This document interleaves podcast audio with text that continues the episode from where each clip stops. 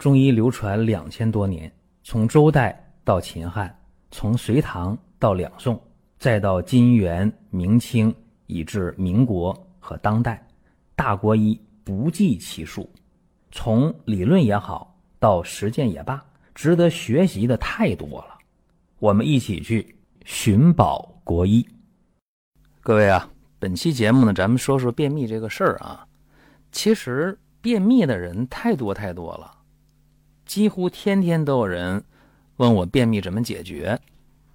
当然，这么多年啊，我给大家出的方法也太多了。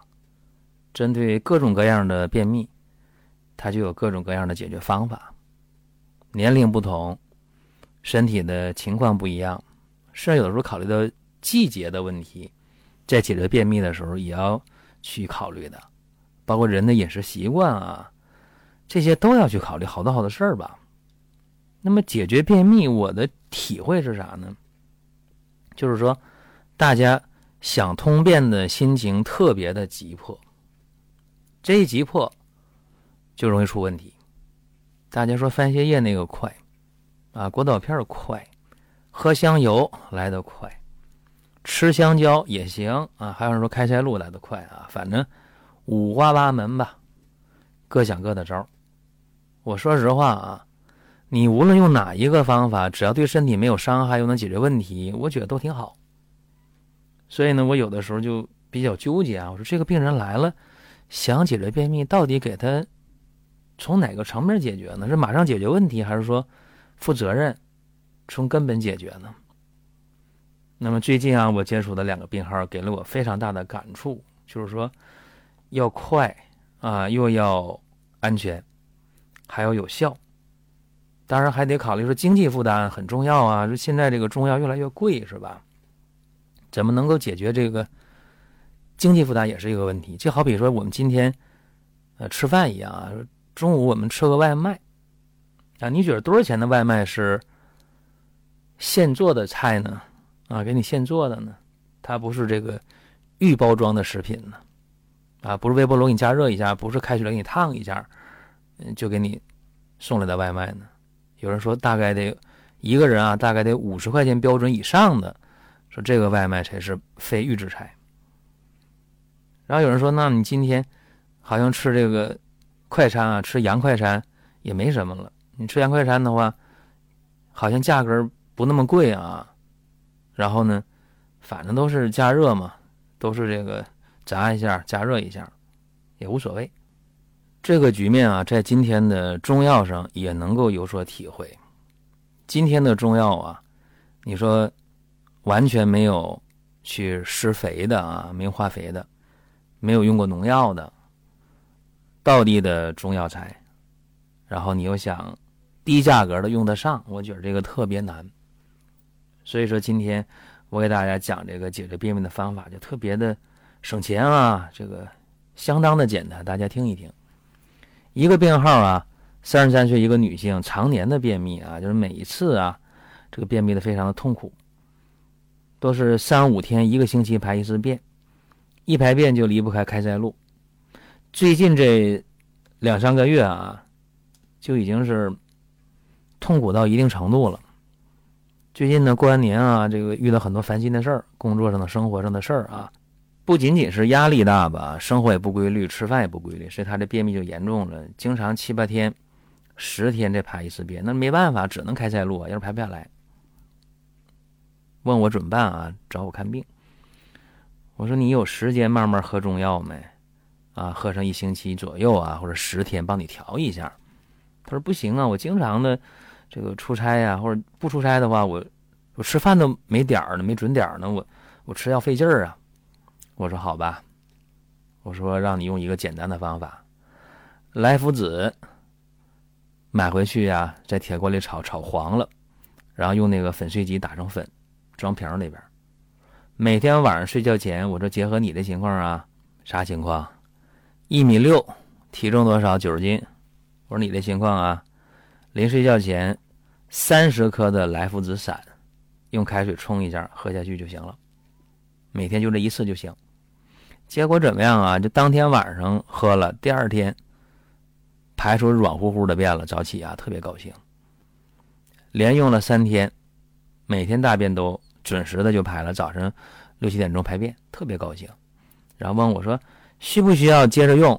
我说：“好了，我说重病忌止啊，重病忌止，因为莱菔子这个东西呢，它耗气是吧？耗气，虽然能降气，但也耗气。我说本来你这挺瘦的啊，工作呢，生活呢，压力大，怎么办呢？那体格本来就不太好。行了，我说你通便就行了，就可以不用了。他说：“那我买了一斤的莱菔子呢。”我说：“你留着呀。”以后万一再便秘了，那就用呗。然后他说：“那我睡眠也不好，我脾胃也不好啊，我压力大，情绪总不好。”我说：“那你用多香膏啊，用多香膏啊，这个东西解决你脾胃、睡眠还有情绪的事儿啊。”他接受了啊，他说：“我用一段时间看吧。”这是一个病号，还有一个病号，一个男性啊，六十七岁，他也是三五天排一次便。啊，最近这两个来月排便更费劲儿了。他说喝香油都不好使，每一次排大便啊，就咬着牙跺着脚那种，非常害怕。他本身来讲血压也高，血压的话呢，不吃药一百七、一百八，吃完降压药了，有的时候还过一百五呢，所以他非常害怕。他怕我使着一排便，我这血压上去，脑出血怎么办？心梗怎么办啊？所以他有的时候喝完香油了不好使，就开始用手去去抠，非常痛苦。他知道那开塞露不能常用啊，所以非常的纠结，也是托人啊找到我。我说你这情况咋办呢？能喝中药吗？他说本身我这降压药就吃着呢，然后这个去年冬天腿摔了骨折了，我这边还吃着一些这硬伤药还吃着呢。我说那这样啊，我说简单，我说你买来福子啊，买一斤，在铁锅里炒黄了啊，然后。打碎了，装瓶里啊！我说每天睡觉前，像你这情况，偏胖是吧？一米七五左右啊，一百七八十斤。我说你没问题。我说你这情况的话呢，可用五十克，睡觉前啊，开水冲服。他也是，头天晚上用了，第二天早起就排出便了。那么高兴啊，高兴接着用呗。用了三天，啊，大便每天都通。因为我告诉他，我说你啊。用三天，一定微信上联系我一下，我看看情况。他一说完这个状态，我说行了，我说你停服可以了，可以停服。为啥停服？我说你知不知道莱菔子这东西降气耗气呀，对吧？那吃人参为啥不让吃萝卜籽儿呢？不就这道理吗？萝卜籽儿不来福子吗？对不对？他说以后我如果再便秘怎么办？我说再便秘再用两三天看就行了。这是我最近的一个特别大的感触啊，就是说，嗯，你想给他好好的喝中药去调，但是有的时候你就不具备这个条件，那就没办法。所以说，像今天啊，顽固性便秘的人、习惯性便秘的人，注意了，如果你平时啊这个生活不规律、饮食不规律啊，这脾气呢焦躁、爱生气的，或者平时总焦虑、郁闷的啊，你不妨试试这个方法。